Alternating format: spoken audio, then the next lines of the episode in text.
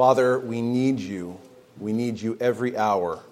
We pray that you'd help us now in these moments, that we would yield ourselves to you, allowing your word and your spirit to teach us, and that we would humbly seek your aid that we might demonstrate the truth of your word in our lives. We pray this in Jesus' name. Amen. So, how many of you ever had one of those dreams where you showed up somewhere and you didn't have all of your clothes on? So, only a few of you. I, don't, I think some of you are not telling me the truth. It's horribly embarrassing to think about showing up and you're like, what do I do now? There's no way of getting out of this. There are certain things we have as expectations of, of items we need to be prepared for something. Next year, I'm supposed to take my son Andrew for his 16th birthday on a, an Appalachian Trail few day journey.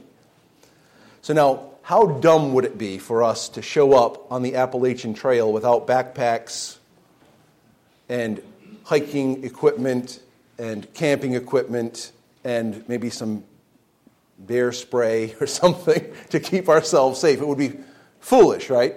Whenever we're going to do something that requires items, you, you, you should do the proper preparation to make sure you have what you need. It would be foolish for one of the players today on one of these football fields across America to show up without their helmet or their shoulder pads, their thigh pads, all the things that, that they put on to protect themselves for these high speed collisions. We have equipment to prepare us for what we are endeavoring to do. God has equipped us for the battle that Satan wages against us. Satan is seeking to devour us. He's seeking to cause us to stumble. He's trying to separate us from our faith. He's trying to keep us uh, from trusting, reverencing, loving, worshiping, proclaiming God. He wants to ruin any confidence you and I have in our God. But God has not left us defenseless, He has not left us without proper equipment. Satan opposes the work of God, so he opposes the church of God. And as those who are born again, believers in Jesus Christ, you are that church. We are that church. Satan is in opposition against God, and thus he is in opposition against us. God's plan for his church is that the church would be embracing, demonstrating, and proclaiming the gospel of Jesus Christ. And so that is the area, the hotbed of where Satan wants to attack us. We've been going through the book of Ephesians in survey fashion, looking at various ways in which God has given the church a mission. And we've been seeing how Satan wants to counter that at every turn. Just in summary form, I want for us to cover the sections just in a sentence for each of those sections that we have not yet covered. If Satan can create bitterness and resentment in the church of God, he counters the love of the gospel. You can see that in Ephesians 4:30 through 5:2. If Satan can lure us into immorality and foolishness, he counters the light of the gospel. You can see that section in Ephesians 5 3 through 5:14. If Satan can tempt us toward endeavors that squander time, he counters the wisdom of the gospel. You find that in Ephesians chapter 5 verses 15 through 17.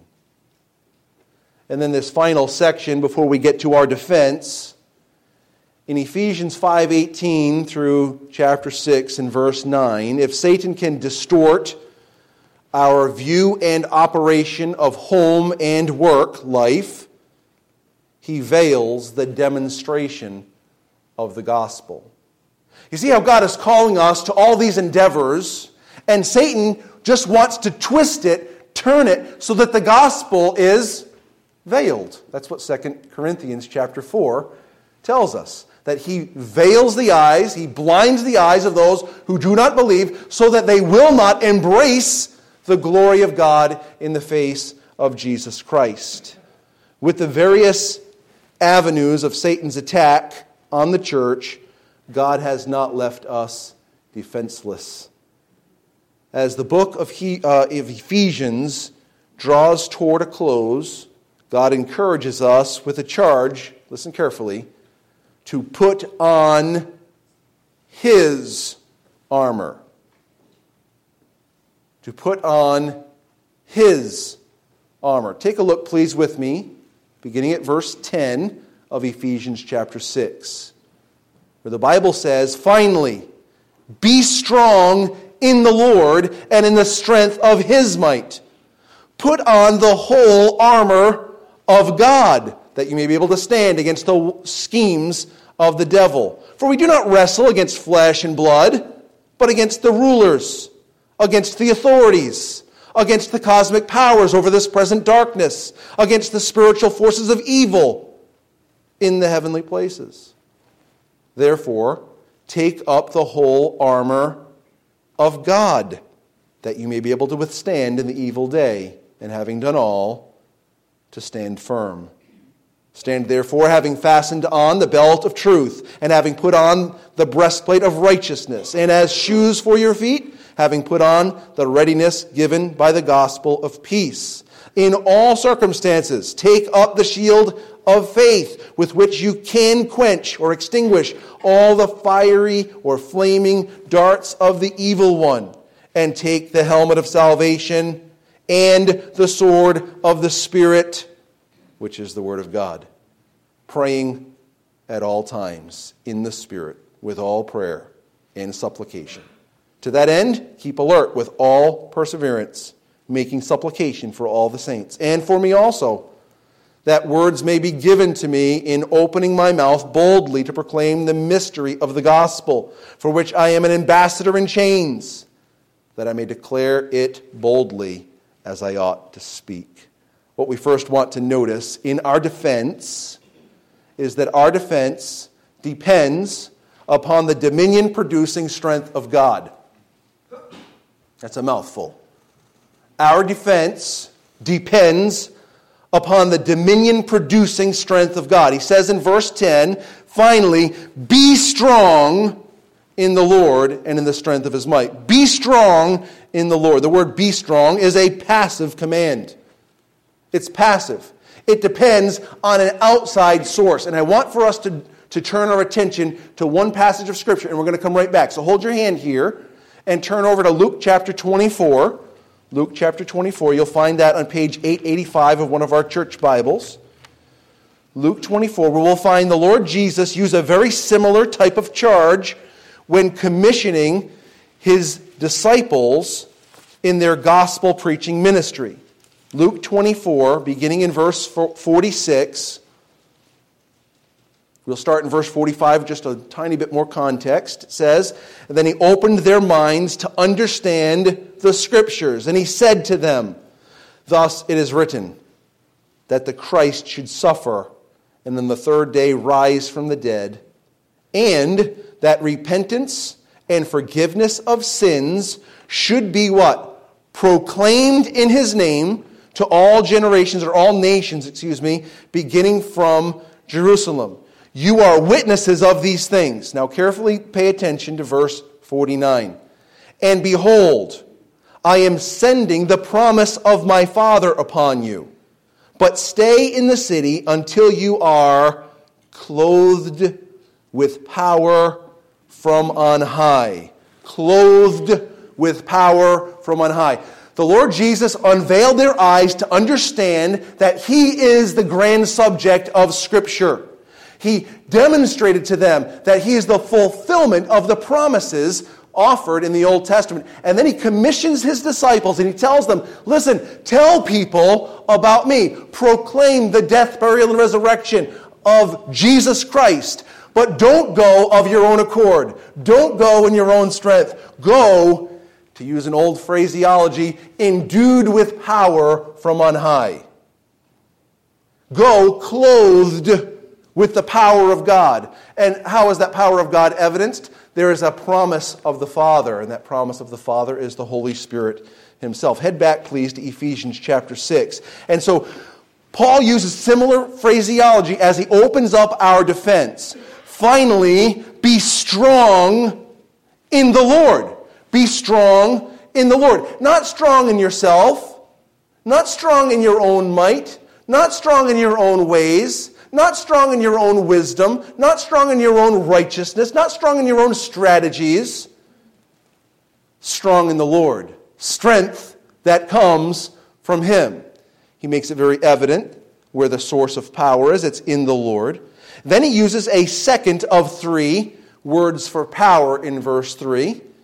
And he says, and in the strength, in the strength of his might. The word strength there is the Greek term kratos. Kratos. It is sovereign authority or dominion. Now, I'm going to list a number of passages on the screen. We're not turning to any of them. I want to demonstrate one thing for you in these passages. In 1 Timothy 6 16, this word is used. In 1 Peter 4 11, as well as 5 11, Jude 25, and in Revelation 1 6. Now, in that listing, you have Paul represented, you have Peter represented, you have Jude represented, and you have John represented. These are all individuals inspired of the Holy Spirit that use the word, the Greek term kratos, and we define it every time in all of those contexts as the word dominion. Dominion. Very clear from all of those contexts that the word being called for is dominion. Here, if you inject that same idea into this passage, which I think is right. Finally, be strong in the Lord and the dominion, the sovereign authority of his might. Be strong in the Lord in the dominion produced by his might. We have our third term for power. It's a separate term. It just has the idea of, of ability. So we have receiving from God equipment be strong. How? Where? In the Lord. In the strength, dominion of his power. He uses three different terms to get this concept across, and the essence of it is to understand that our defense depends upon the dominion producing strength of God. Now, you know who is the owner of that power. Do you know him? Do you know any of his acts? Start thinking through some of his acts right now. When there was nothing, he created something from the breath of his mouth. He commands the waters. Now, have you ever tried to fight against water? Have you ever tried to swim upstream, walk upstream, or even wor- worse, try to uh, paddle a, a canoe upstream? It is very difficult because power, uh, water is very powerful. The current is very powerful. God causes the waters to gather together as a heap.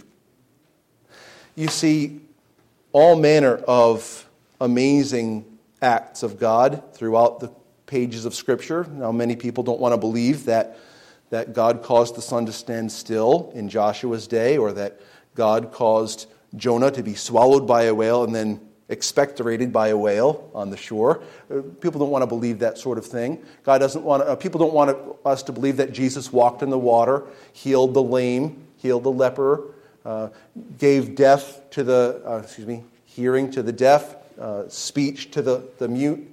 People don't want to believe that. They don't want to believe that, that Jesus touched someone and, and his withered hand became whole. They don't want to believe that. But this is the power of God. And it is that one that gives us power to fight against the wiles or the schemes of the devil. Our defense is not based upon us and our ability, our defense is based upon God and his ability. Look at verse 11 now. It says, Put on the whole armor of God. The word there is panoply. It's, it's one gathering. You don't pick and choose. Oh, today I'll put on the helmet. but not the shoes. Today I'll put on the shoes, but not the breastplate. Today I'm going to put on the breastplate, but I'm not going to put on the, the belt or girdle of truth. It, it's not, it, you can't pick and choose. It's not one or the other. The pieces of the armor are, it's not like we're getting ready for the Navy ball. And so here we are, we're getting ready for the Navy ball, and I'm going to pick this piece of jewelry, oh, because it complements very well, these, these uh, earrings, this necklace, because it really complements uh, the, the dress that I have chosen, and I have this particular pocketbook. We're not talking about jewelry and uh, uh accompanying elements of our wardrobe to get ourselves ready for some kind of a dance. We're talking about warfare. We're talking about life and death. We're talking about an enemy that hates God, that hates the gospel, that hates the church, that hates your family, that hates you. So God tells us take my power on you, I will strengthen you, I will equip you, but you have to take it all. Put on the whole armor of God. It's all or nothing. The armor will give us the ability to stand up under the attacks of Satan.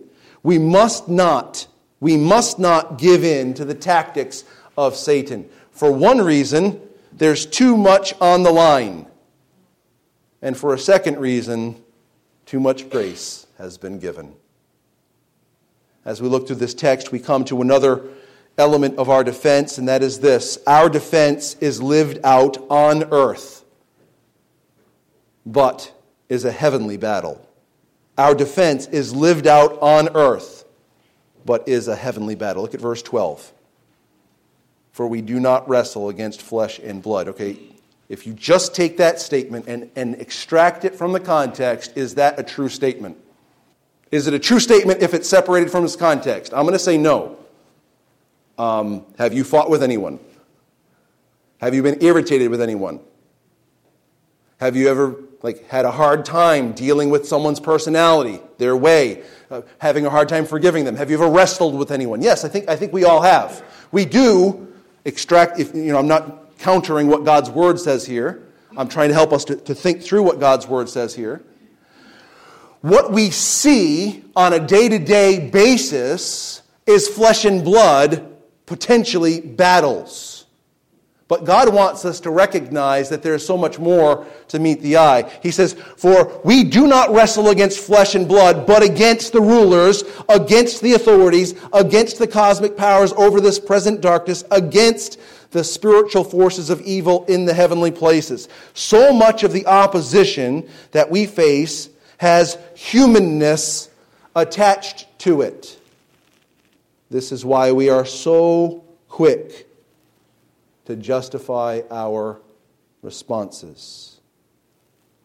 But God wants to remind us that there is more happening than meets the eye.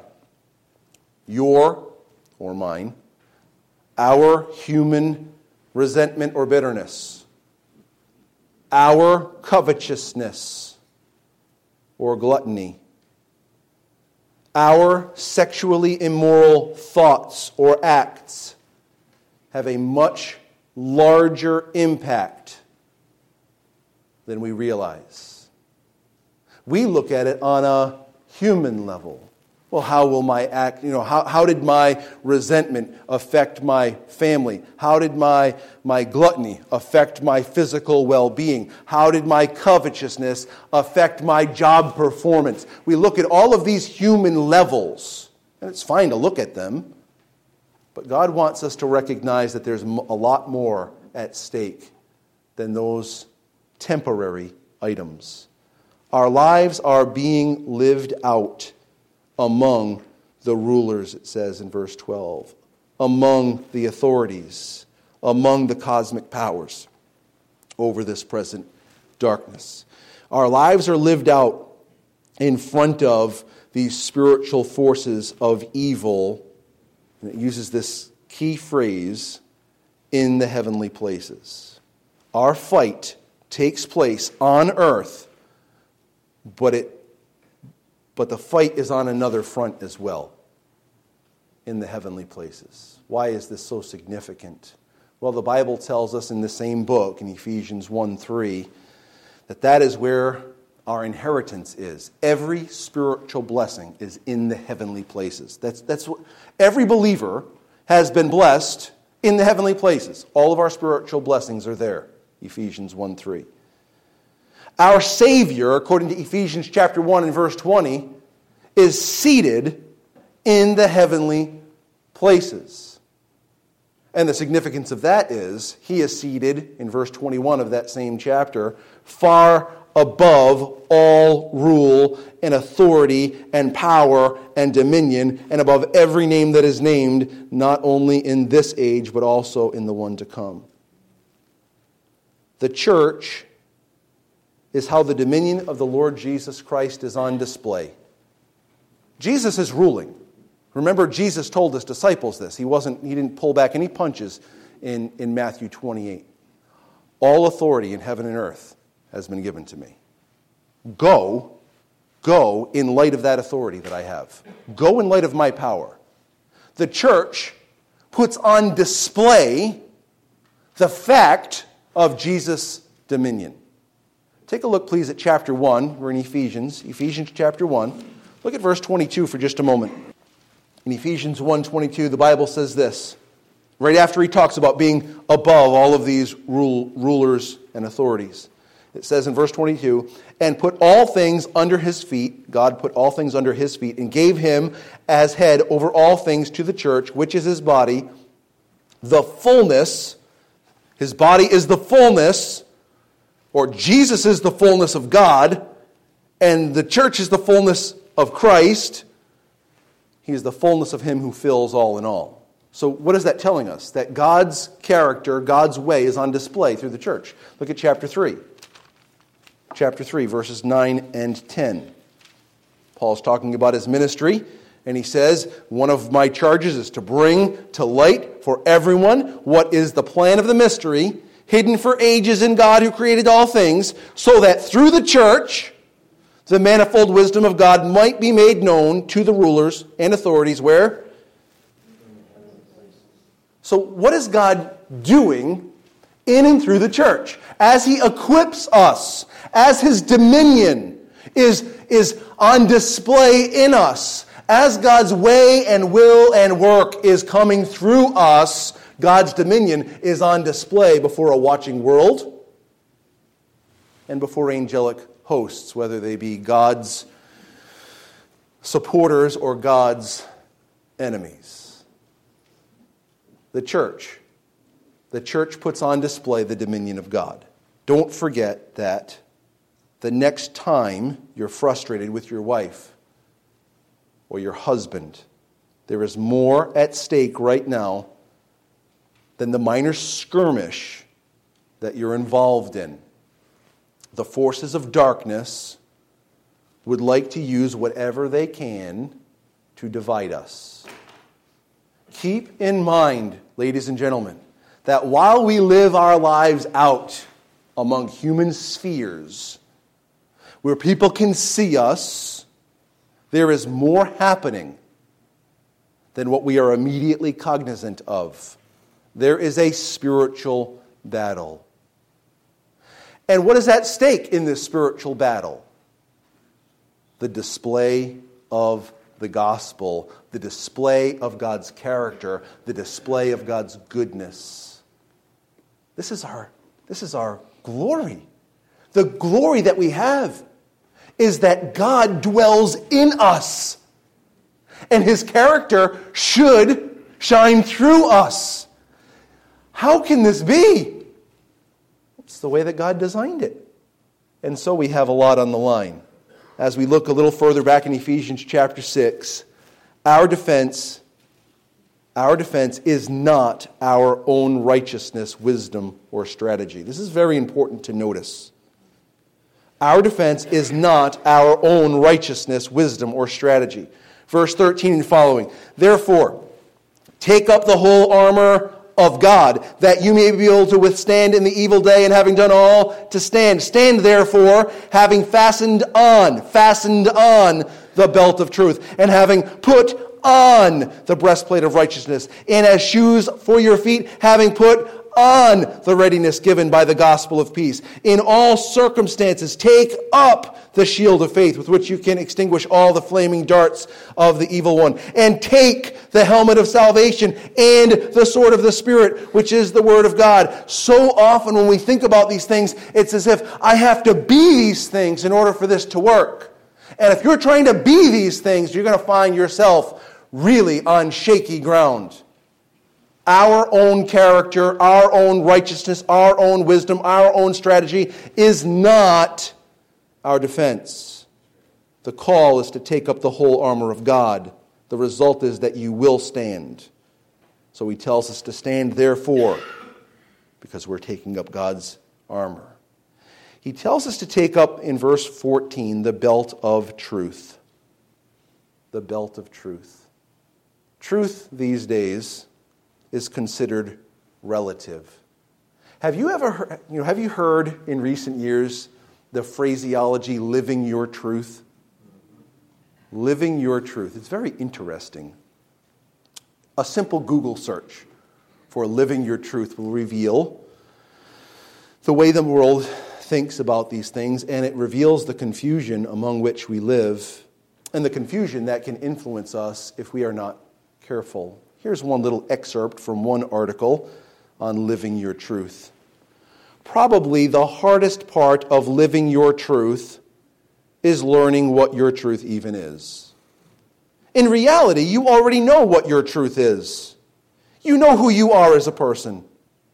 You know what makes your heart filled with joy and what makes you smile if you ignore the judgment, ignore the hate, ignore society's expectations and definitions, you will become aware of the truth within you. I just want to tell you God doesn't tell us to find our truth within us, He tells us to put on His truth. In addition to this, as he tells us in, at the end of verse 14, he says, And having put on the breastplate of righteousness. And having put on the breastplate of righteousness.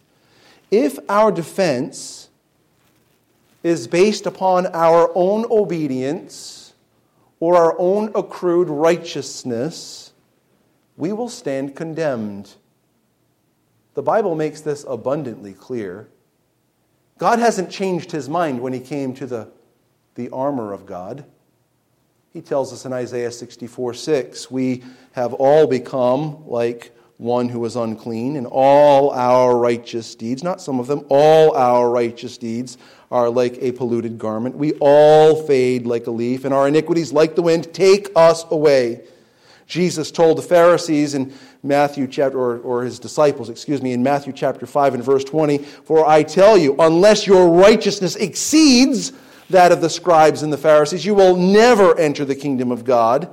And so Paul gives us this hope in Philippians chapter 3 and verse 9. And be found, listen, and be found. And be found by whom? And be found by God. And be found in Him. So now who are we talking about? Jesus. Be found by God in Christ, not having a righteousness of my own that comes from the law, but that which comes through faith in Christ the righteousness from God that depends on faith. When we come to Ephesians 5, uh, excuse me, chapter 6 and verse 14, and we talk about strapping on the breastplate of righteousness, we are not talking about finding all the good things that we have done so that we can prove our worth. And then you'll be able to stand against the wiles of the devil. No. Strap on the righteousness of Christ because that doesn't vary. There is no ebb, there is no flow. We can have every intention in the world. We can try to cling to our own wisdom. We can try to claim our own goodness. We can have all of the best strategies that we know of, but these will leave us lacking and prone to defeat. We cannot stand on our own. Which brings us to our last conversation for this morning our defense rests upon the gospel. our defense rests upon the gospel. These elements, and we're going to look at this in greater detail on some Wednesday nights in the future. We're in chapter 6 and verse 4 this Wednesday. Pastor Bill has the next Wednesday. So, in a few weeks, we'll get to the armor of God, and we're going to take our time looking at each individual piece in its context and trying to understand them from Scripture. Right now, we're looking at this for this series uh, in, in a little bit more of a summary fashion. When we come to verse 14, which we already talked about briefly, he tells us to fasten on the belt of truth. The truth we are to fasten on is the truth of the inspired Word of God. We call it the Bible. It's elsewhere called the Word of Christ.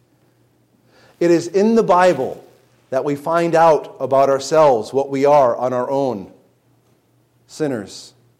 The Bible also reveals God's willingness to save sinners like us through the sacrificial death of his Son, Jesus Christ.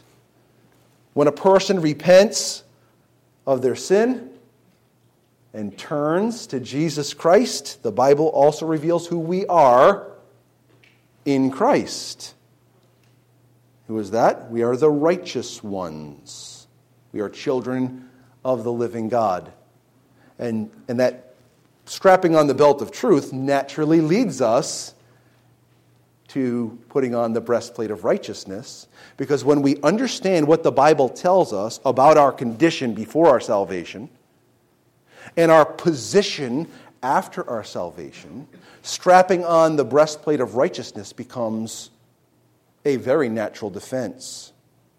Because I recognize not only can I claim what the Word says, I also know the Spirit is making intercession for me, and I have an advocate with the Father, Jesus Christ the righteous. And so, strapping on the breastplate of righteousness becomes a very natural response after we have girdled ourselves or girded ourselves with the truth. The breastplate that protects our lungs and our heart is righteousness, but it is not our righteousness. It's the righteousness of Jesus Christ because we have fastened on the belt of truth. We know that Jesus' righteousness is applied to us, applied to us, and we can stand assured. There is no wavering with Jesus' righteousness. Martyn Lloyd-Jones wrote this. He has two books on the armor of God volume one and volume two. They're each about an inch to two inches wide. I think they're about two inches wide, each one of these volumes, to cover um, verses 10 through 20. He has two books on this. Here's one of the statements he makes There is only one protection, namely, the righteousness of Christ, not our integrity, but the righteousness of God, which is by faith through Jesus, imputed, imparted, justification by faith. When it comes to our defense against Satan, it can be very natural for us to look at ourselves. Well, I'm doing all the right things. I'm accomplishing X, Y, and Z. I did A, B, and C. I'm in good position. And God tells us Good position is not when you have yourself positioned. Good position is when you place yourself at the foot of the cross and say, I need Jesus. Strap on the breastplate of righteousness. Strap on the, the truth of the word.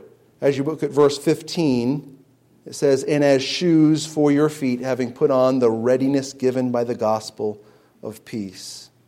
Regardless of the culture that we live in, and psychological developments and the reevaluation of traditional values, the gospel equips us to stand, listen carefully, not by throwing counter blows, but by offering to others the peace that God has offered to us.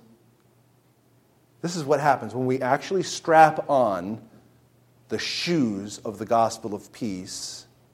I recognize that this it's, it's, a, it's a defensive position, and everything he's telling us is to stand. He's not telling us to run with the gospel of peace. He's telling us to stand. That doesn't mean it doesn't mean we have to go anywhere. The, the point is the, these shoes will help us to stand. We have an onslaught coming our way. What is our natural tendency? You're going to fight with me? I'm going to throw one back. But God says the, the gospel of peace is a ministry of reconciliation, offering to them the peace of God that He's already offered to us. This gives us a prepared mind. A little further, we look at verse 16. In all circumstances, take up the shield of faith, the shield of faith with which you can extinguish all the flaming darts of the evil one. So here we have another piece of equipment. Remember this, ladies and gentlemen. Every one of these items comes from without us. The truth doesn't come from within us. The righteousness doesn't come from within us. The gospel of peace doesn't come from within us. We're strapping it on. This is an external grace that we've been given. Well, so also with this concept of faith. The demonic forces that are against us want to undermine our faith, but I want to remind you that faith is one of the fruitful demonstrations of the Spirit, according to Galatians 5, verses 22 and 23. And I also want to remind you that every believer has been graced with faith. Listen to what it says in Romans 12, 3. Every believer has been graced with faith. Romans 12, 3 says this For by the grace given to me, I say to everyone among you not to think of himself more highly than he ought to think, but to think with sober judgment each according to the measure of faith that God has assigned. Where does the measure of faith come from? And he calls that a grace gift. God graces us with a measure of faith to operate in accordance with what he's called us to do. We have an assault coming our way. What do I do? Well, I'm going to I'm going to pump iron and I'm going to jog. I'm going to get myself fit. I'm going to make sure I have endurance. I'm going to make sure I feed myself so I'm, I'm physically well and ready for the charge. Well, those are all fine things to get yourself physically fit. The concept here is God is equipping you with everything you need to fight. The fight is coming at you. You're not bringing the fight to someone else. The fight's coming your way. And with each assault, God has given us defense. The reason that it's vital to understand that faith comes from God is that our faith can sometimes ebb and flow. Have you ever experienced that ebb and flow of your faith where you're like, no, I feel really weak. Uh, I don't really sense. I don't sense God answering my prayer the way that I want Him to, and uh, I don't really understand how this is working, why this is all going on. Our faith ebbs and flows. And because of that, we have to recognize that there is a, a, source for a constant kind of faith, a faith that doesn't ebb and flow, and we need to be asking God to supply us with this faith. We need to face the opponent that is coming against us with the faith given by God, not a faith I muster of my own accord. I wonder where all that, that, that faith has its source. Well, God Himself but as I look to God, I have to look to Him through His Word. Am I, am I correct? So we look in the Word and we see the nature of God. We see the character of God. We see the way of God. We see the will of God. All of this is coming forth from the pages of Scripture. And as I seek from God faith, God, I need you to strengthen my faith, I also need to, to look into His Word so He can be supplying that faith in a way that is solid, something that gives me firm footing. He doesn't give me faith outside of His Word, He gives me faith through His Word. As you look a little further, you come to verse 17. It says, And take the helmet of salvation. Take the helmet of salvation. What is this protecting? Your head. Is that important? Ask the football players if they would like to go out today without their helmets. Probably not. It's a big thing on concussions over these last few years because Concussions cause a lot more damage than people really even understood. But this is not about a helmet. This is not about physical armament. This is about spiritual armament. The helmet of salvation. What is the source of your salvation? What is the source of your salvation? This is of utmost importance. The salvation spoken of as a helmet has been purchased by the life, crucifixion, burial, and resurrection of Jesus Christ, the Son of God.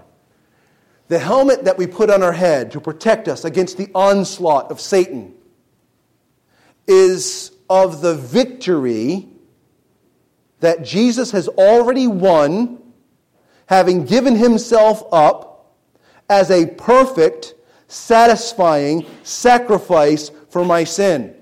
We put on the helmet of salvation, recognizing that my salvation is already secure. That my confidence is in the work of God Himself. The Bible says in 1 Peter chapter 2, verses 22 and following, He, Jesus, committed no sin, neither was deceit found in His mouth. When he was reviled, he did not revile in return. When he suffered, he did not threaten, but continued entrusting himself to him who judges justly. He himself bore our sins in his own body on the tree. He himself bore our sins in his body on the tree. When I'm taking on the helmet of salvation, I'm not taking on something I have earned through my efforts earned through my earnestness, earned through my strivings. It is something Jesus has attained. The Bible tells us in 1 Peter chapter 3 and verse 18, for Christ also suffered once. What's the, what's the next two words? Jesus Christ suffered once for sins, the righteous for the unrighteous, that he might bring us to God being put to death in the flesh, but made alive by the Spirit. And then in Hebrews chapter 9 and verse 12, he, Jesus, entered once for all into the holy places, not by means of the blood of goats and calves, but by means of his own blood, thus securing an eternal redemption. The helmet of salvation is all about the work of Christ. The breastplate of righteousness is all about the work of Jesus Christ girding ourselves with truth, fastening on the belt of truth, is all about something that God has given to us. Fastening on the shoes of the gospel of peace is all about something God's given to us. All of these pieces of the equipment, they're all from God. In verse 17, finally, we take up the sword of the Spirit, which is the Word of God. We take up the sword, it's the Word of God. It is the inspired revelation of God this is how the Lord Jesus Christ responded when he was tempted for 40 days. And we see the record of it in Matthew 4 and in Luke 4. He was tempted for 40 days and he responded with the Word of God. In the Bible, we find out about ourselves.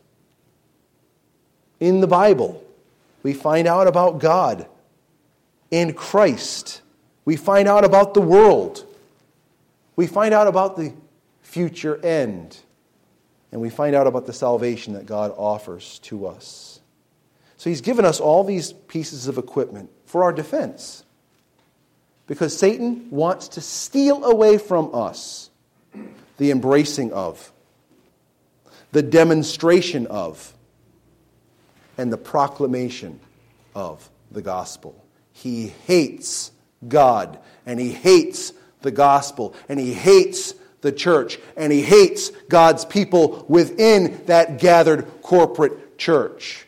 He hates us because he hates the gospel, because he doesn't want the redemption of sinners like me and like you. As you come to the end of the armor of God, it didn't end yet. If you ended at verse 17, you have missed the point in verses 18 through 20, we have more. It says, praying at all times in the Spirit, with all prayer and all and supplication. To that end, keep alert with all perseverance, making supplication for all the saints.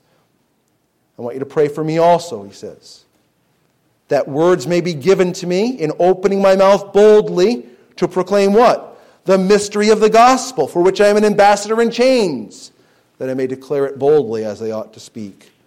All of this that we see in Ephesians 6 is a ministry of faith, undergirded by prayer and seeking the proclamation of the gospel to the world that needs the salvation that God offers through our Lord Jesus Christ. Preparing ourselves for this, the end of it is the glory of God. The, the pathway of it is the proclamation of the gospel. The undergirding of it is the work of God that He does as we depend on Him in prayer. We're taking up God's equipment. We're not putting on our equipment, equipment we've learned about or earned. We're taking upon the gospel, or excuse me, the armor of God, the equipment that He supplies. Have you trusted Christ? Believer, are you weary? Attacks come from every angle. They come fast and furious. Satan doesn't get tired. His minions don't get tired. The world's assault on the gospel is not it's not tired of it. It will keep pressing. What is our response? God, you've given us everything we need for life and godliness. We need to yield ourselves to the Spirit, yield ourselves to the Word, and not lose sight of what's really going on. Our perspective is so skewed when we look at just what's before our face instead of seeing this larger item that God has for us. The church and the gospel is under attack. God's given us everything we need. And just so you know, that attack, though it may, it may appear, appear to win a battle here and there, it will not succeed because it does not depend upon the church and it does not depend upon you individually. It depends upon Jesus. It depends on Jesus. He told the Romans at the end of his letter God will crush Satan under your feet shortly. Let's pray together. Father, we need you. We commit ourselves to you. Give us grace. Give us strength. Give us wisdom. Give us a will. We pray in Jesus' name. Amen.